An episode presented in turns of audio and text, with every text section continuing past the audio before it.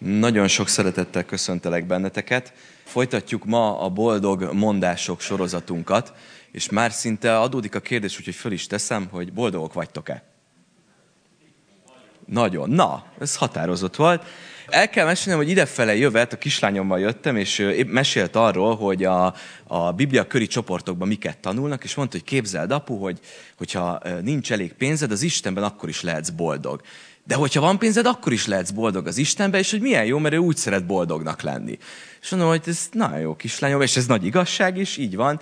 De eszembe jutott egy, egy igerész a, a Zsoltárok első könyve 1-3-ban, hogy boldog ember az, aki nem jár a bűnösök tanácsa szerint, nem áll a vétkesek útjára, és nem ül a csúfolódók székére, hanem az Úr törvényében gyönyörködik, és az ő törvényéről elmélkedik éjjel-nappal.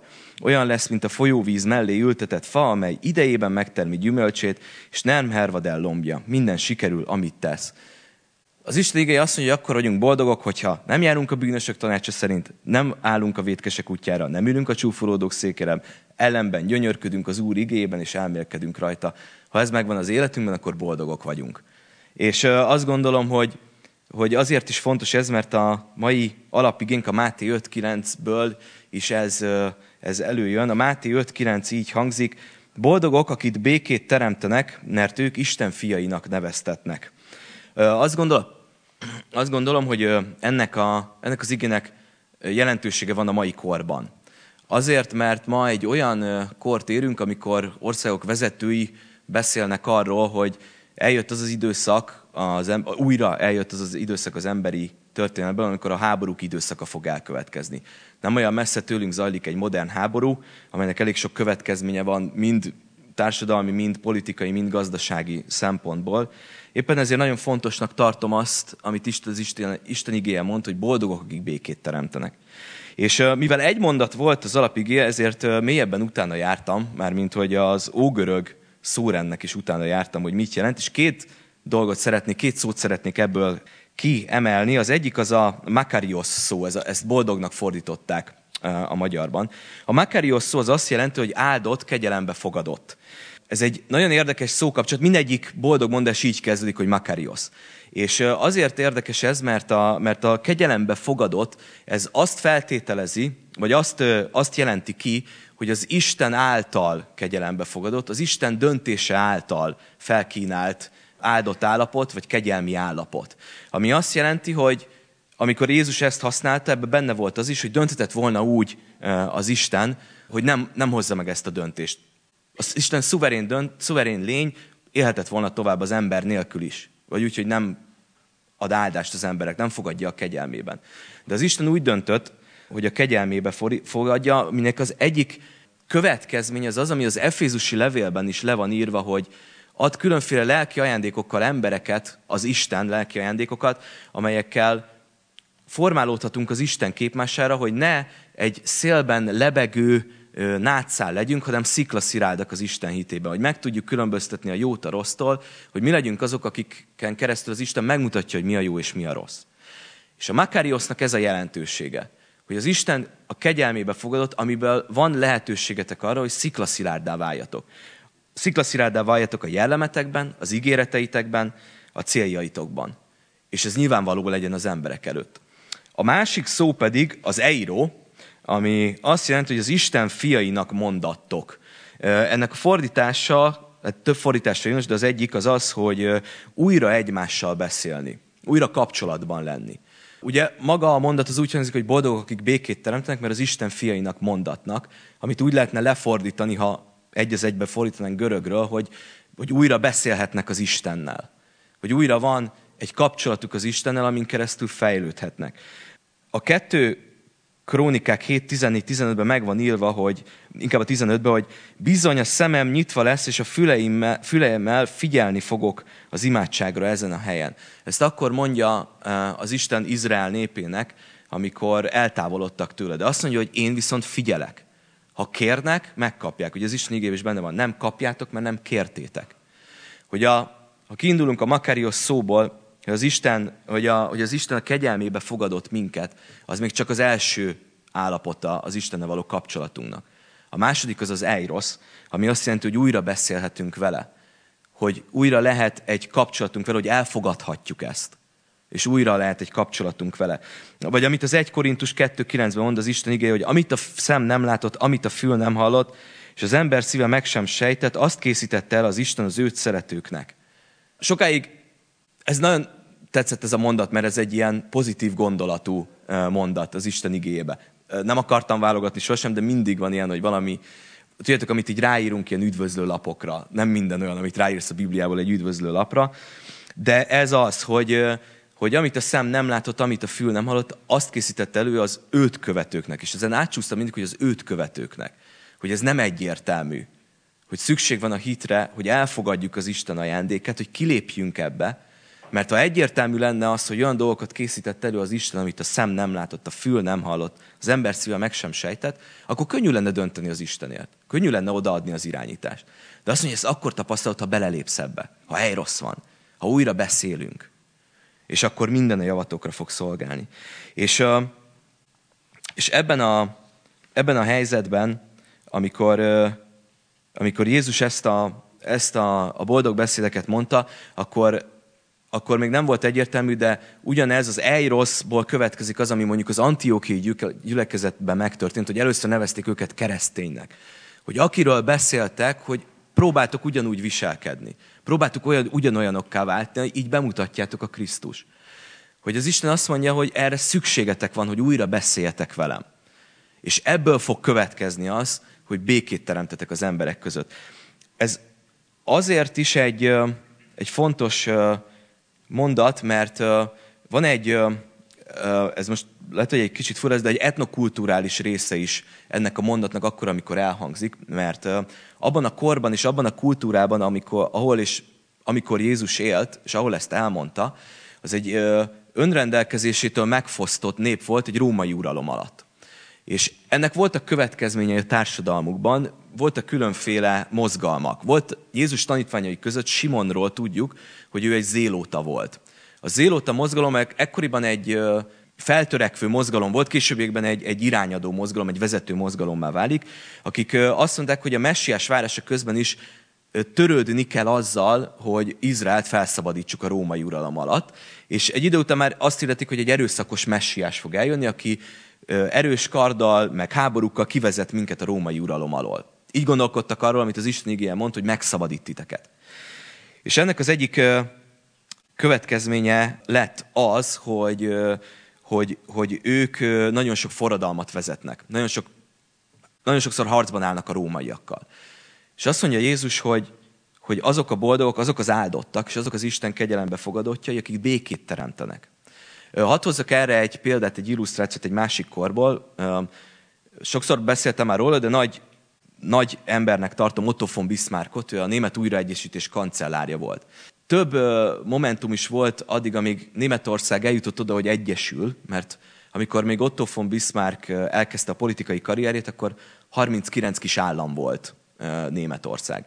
Ő nem is akarta egyesíteni, csak onnantól kezdve vált számára érdekes, amikor rájött, hogy ez Poroszország vezetésével lehetne, ami nekik jó, és akkor már elkezdett érdekelté válni ebbe, és két fontos momentum volt, mind a kettő egy háború. Az egyiket az osztrákokkal, az ausztriai birodalommal vívták, a másikat pedig a franciákkal. És mind a kettőt megnyerik, de a francia háború volt az, amit 1870-től 71-ig vívtak, és amikor elkezdték, akkor azt mondta Bismarck, hogy ennek a háborúnak két oka van. Az egyik az az, hogy a franciák nem akarják, hogy erős Németország jöjjön létre, a második pedig az, hogy egyesíteni szeretnénk a nemzetet, és ez kell egy cél. És arra egy háború tökéletes. Már-már lehetnénk büszkék is erre, mert a, ő is, illetve a, táb, illetve a vezetők, a, a német, a porosz vezetők is a, az 1848-as magyar forradalmat hozzák föl példaként.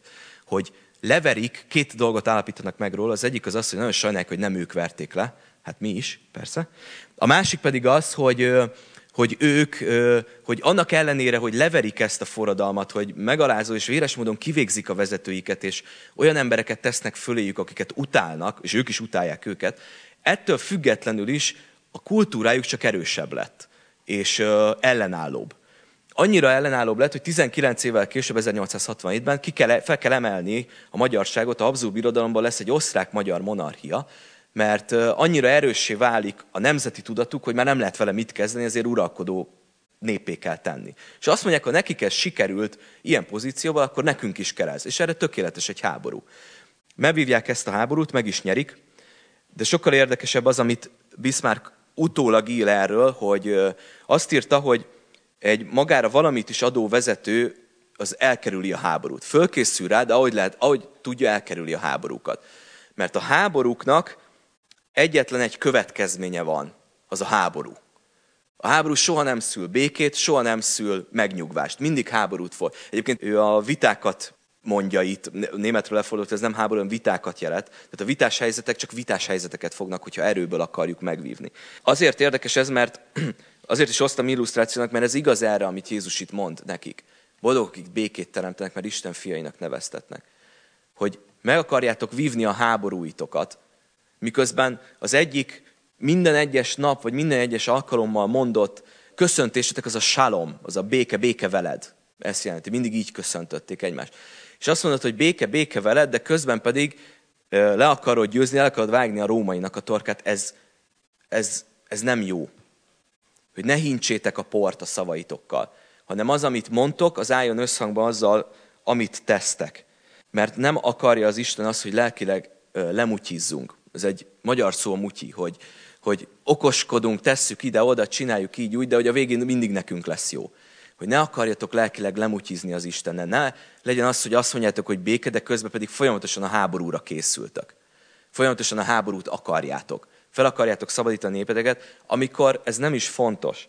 Mert van még egy szó ebben a mondatban, ami görögül úgy hangzik, hogy eirénopolosz, ez a békét teremteni. És ennek a, ennek a jelentés az az, hogy a békét előre mozdítja, a békét, előre, békét átadja, tovább viszi. Azért érdekes ez a, ez a szó, mert ez azt jelenti, hogy békéje van, így békét teremt maga körül. Hogy ott éltek abban az állapotban, amiben most harcolni akartok, nyilván ez nem az egész hallgatóságra vonatkozott, hanem azokra, akik a háborút szerették volna, de mindeközben pedig egy olyan háborút vívtok, ami lényegtelen. Mert az Isten a kegyelmébe fogadott titeket. Ha kéritek, akkor megvívja ezt a háborút helyettetek. Azt olvassuk az Efézus 6.12-ben, eh, amit Pál ír, hogy mert mi nem test és vér ellen harcolunk, hanem erők és hatalmak ellen, a sötétség világének urai és a gonoszság lelkei ellen, amelyek a mennyei magasságban vannak. Ha ott van bennetek a Makarios, azaz, hogy az Isten a kegyelmébe fogadott titeket, és ezzel válaszoltok, és azt mondjátok, hogy szeretnénk ebben élni, akkor békét fognak teremteni köztetek, de nem a háborúkban, mert az csak az okozat, nem az oka az emberi lélekbenek a háború, nem, a, nem az oka, nem csak egy okozata. Az oka az ez, hogy nem látható hatalmasságok ellen harcolunk. Mi is a mindennapjainkban. Azt olvassuk a Már 13, 8 és 12-ben, hogy mert nemzet nemzet ellen és ország ország ellen támad, mindenféle földrengések és éhínségek lesznek, ez csak a vajúdás kínjainak a kezdete. Akkor majd testvér a testvérét, apa a gyermekét adja halára, gyermekek támadnak szüleik ellen, és megölik őket. És mindenki gyűlöl majd titeket az én nevemért, de aki mindvégig kitart, az üdvözül. Na, ez az egyik mondat, amit nem írnánk rá egy üdvözlő lapra, de ez egy, ez egy folyamat. Családunkban most az utóbbi időszakban sajnos voltak olyan esetek, amikor valaki magatehetetlenül kellett, hogy feküdjön hosszú ideig, és itt találkoztam először a felfekvés fogalmával. Én nem tudtam, hogy ez így létezik, vagy, vagy hogy ez van. Ez egy olyan hát folyamat, amikor egy helybe fekszik valaki nagyon hosszú ideig, akkor ott nem lesz elég, ha jól értettem, nem lesz elég a vérkeringés, meg ilyen mikro szakadások lépnek be, tehát felsebesedik az a terület. És egy ilyennek az az egyik tulajdonsága, hogy a, a felszínen ez viszonylag nagy kiterjedésű, jól látható. De egy ilyen töltsér forma szerint elkezd lefele menni, és idő után eléri magukat az idegsejteket, meg az izmokat. És ugyan ott már a keresztmetszete nagyon kicsi, de a rombolása sokkal nagyobb. Mert fontosabb szöveteket ér, ér, mint a bőr felszínén. És az, amit Jézus itt mond a Márk evangéliuma 13. részében, egyébként ez a, ez a jövőre vonatkozik, de hogy nincsen ideje a jövőnek. Nem a közeljövőjükre vonatkozott, hanem a jövőre vonatkozott. Ez egy ugyanilyet ír le. Hogy amikor nemzet nemzet ellen és háborúk lesznek, az még csak a felszíne az egésznek, az még jól látható. De a sátán a háborút elviszi a társadalom legalapvetőbb építőköveig, a családokig, a családi kapcsolatokig. És ott is háborúkat fog vívni. El akar jutni a sátán oda, hogy ezek az alapvető értékek, ezek felbomoljanak. És ha ma végignézünk a világon, és bár ez egy nagy általánosítás, de sokszor lehet vele találkozni, akkor, akkor ezt látjuk, hogy ez történik. Hogy az alapvető Isten által lefektetett alapértékekben, az alapvető társadalmi építőkövekben dúlnak háborúk, vagy kérdőjeleződnek meg. Hogy ezekben a, hogy ezekben a, ezekben a csatákban a sátán már lejutott a legalsóbb színe, ahol már fájdalmas az ő háborúja, amit az emberekkel vív. És éppen ezért van jelentősége annak, hogy, amit Dani is mondott a, a, az imára buzdításnak, hogy mi mit kezdünk e, az Istenbe vetett hitünkkel. Hogy mit szeretnénk kezdeni azzal, hogy, hogy mi ismerjük az Istent. Hogy megvan bennünk a Makarios, és ott van az Eiros is, hogy válaszoltunk az Istennek. És ebből fakad az, hogy békét teremtünk az emberek között, békét teremtünk az Istennel. Azt hiszi Szent Ferenc azt mondta, hogy tegyetek tanulbizonyságot mindenkinek, és, hasz, és néha használjatok szavakat is. Amikor ezt hallottam, akkor nagyon sokat gondolkodtam rajta, hogy, hogy mit, mit jelent mindez. Mert ebben van egyfajta, van egyfajta számonkérés hogy ne csak a tetteitekkel, hanem a szavatokat, szavata, szavaitokkal is tegyetek tanúbizonyságot az emberek előtt. És, és az a helyzet, hogy arra jöttem rá, gondolkodva, vagy készülve erre a mai alkalomra, de gondolkodva sokat ezen a, ezen a, ezen a versen, vagy ezen a, ezen a mondáson, hogy, hogy ez azt jelenti, hogy a tetteitek és a szavaitok álljanak összhangban egymással. Hogyha csak az egyik van, meg a másik nincs meg, az, az ugyanaz, az a lelki mutyizás, hogy, hogy arról beszéltek, hogy szeret titeket az Isten, de amúgy a tetteitekben ez nincs ott, akkor lemutyiztatok magatokkal, lélekben. Akkor az már nem az Isten teljes követése és teljes szeretete. Vagy ha a tetteitekben azon, de szavakat nem aztán nem mondjátok el, az ugyanez. Hogy a tetteitek és a szavaitokkal is hirdessétek az Isten igét az emberek között. Hogy legyen fontos, szeressétek annyira ezt az, ezeket az embereket, hogy, hogy elmondjátok azt nekik, hogy, hogy van választási lehetőségük. Az én nagypapám, sokszor beszéltem erről, egy parasztember volt, lent lakott Beretyújfalúton nem messze. Mondjuk akkoriban egy négy órás autóút volt lemenni hozzá, ma már nem ennyi, de, de ő ott, egy, ott volt a gondnoka a baptista gyülekezetnek, mert Oldban, Foriban volt egy baptista gyülekezet, ami akkor már nem üzemelt, így folyamatosan zárva volt. És amikor lent voltam, akkor kimentem kimentünk, vagy kivitt engem a, a boltba, és ez úgy nézett ki, hogy a bolt meg a kocsma az egy helyen volt, mert egy tulaja volt, és, és ott találkozott a falubeliekkel, főleg idősebbek, ez egy ilyen kialófélmen lévő falu volt. És uh, emlékszem rá, hogy, uh, mindig, a, mindig, mindig gondok, gondnok úrnak hívták egyes barátai, csúfolván azzal, hogy mit csinál, vagy mivel foglalatoskodik ő, mert ő mindig rendben tartotta, meg kitakarította a gyülekezetet, hogy ha egyszer majd szükség lesz rá, akkor legyen itt egy gyülekezet. És, és amikor visszafele jöttem vele, akkor mindig megkérdeztem, hogy de hogy téged nem zavar az, hogy e, ezt így mondják meg, hogy élcelődnek vele, meg, meg hogy miért csinálod. És azt mondta, és ez azóta bennem van, hogy ha nem fordulsz úgy az emberek felé, mint, mint ahogy Jézus bevonult Jeruzsálemben, akkor igazániból nem is szereted őket. E, arra gondolt, egyébként ki is fejtette, hogy arra gondolt, amikor Jézus bevonul Jeruzsálembe, és mielőtt bevonulna, megáll, és elkezd sírni. És azt mondja, hogy bár csak észrevetted volna, hogy kiközelít feléd, de így nem vetted észre, és végig kell, és el kell viselned a következményeit ennek.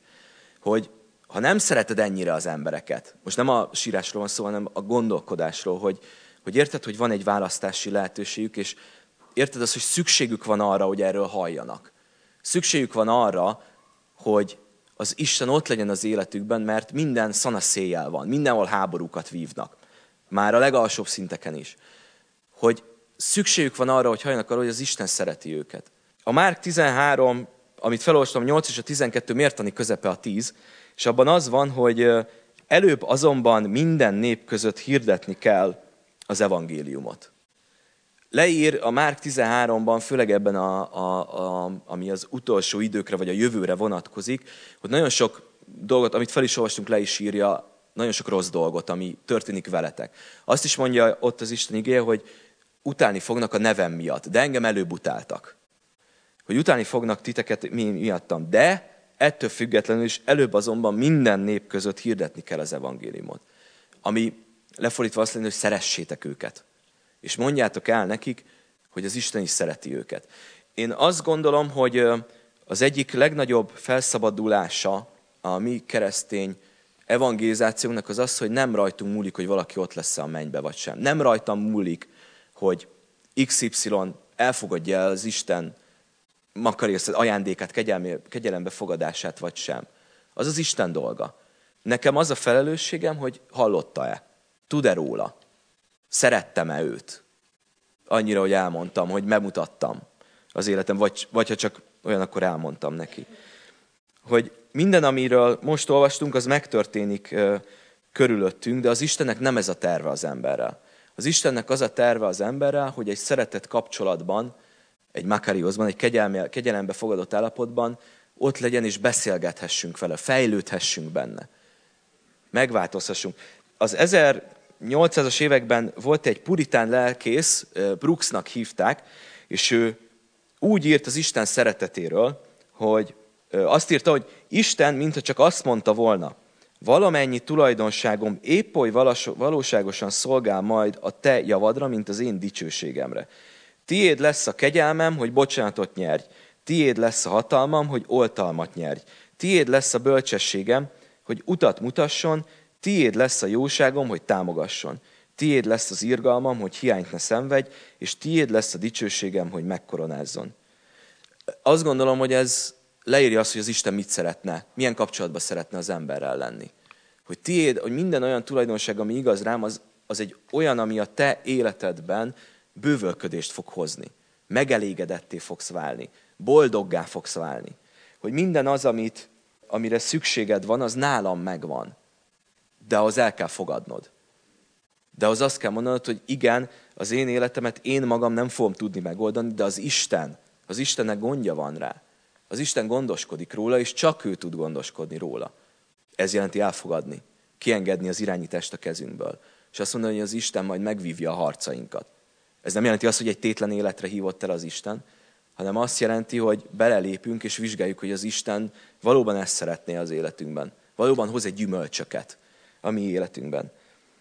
Azt gondolom, hogyha szikla szilárdan állunk az Istenben, ha elfogadtuk a kegyelmi ajándékát, és beszélgettünk vele, és ott vagyunk az ő vele minden egyes nap, és minden egyes nap megharcoljuk ezt, mert minden, ami körülöttünk van, azt a sátán felhasználja, hogy ezt a kapcsolatot roncsa, vagy, a, vagy inkább csak az, hogy a minőségét csökkentse, hogy, hogy akár elszakítsa ezt a kapcsolatot.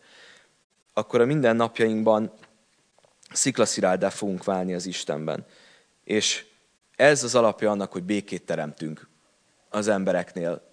Először az Istennel, utána köztük, utána pedig a nemzetek között. Ez az alapja annak, ami miatt, vagy ez a, ennek a hiánya az, ami miatt ma háborúkat vívunk. Nyilván vannak más politikai, gazdasági és mindenfajta céljai annak, hogy az emberek háborúkat vívnak. Azt mondják, hogy három dolog biztos az emberi életben, a halál, az adók, és hogy háborúk vannak, meg lesznek. Ez, ez a három biztos.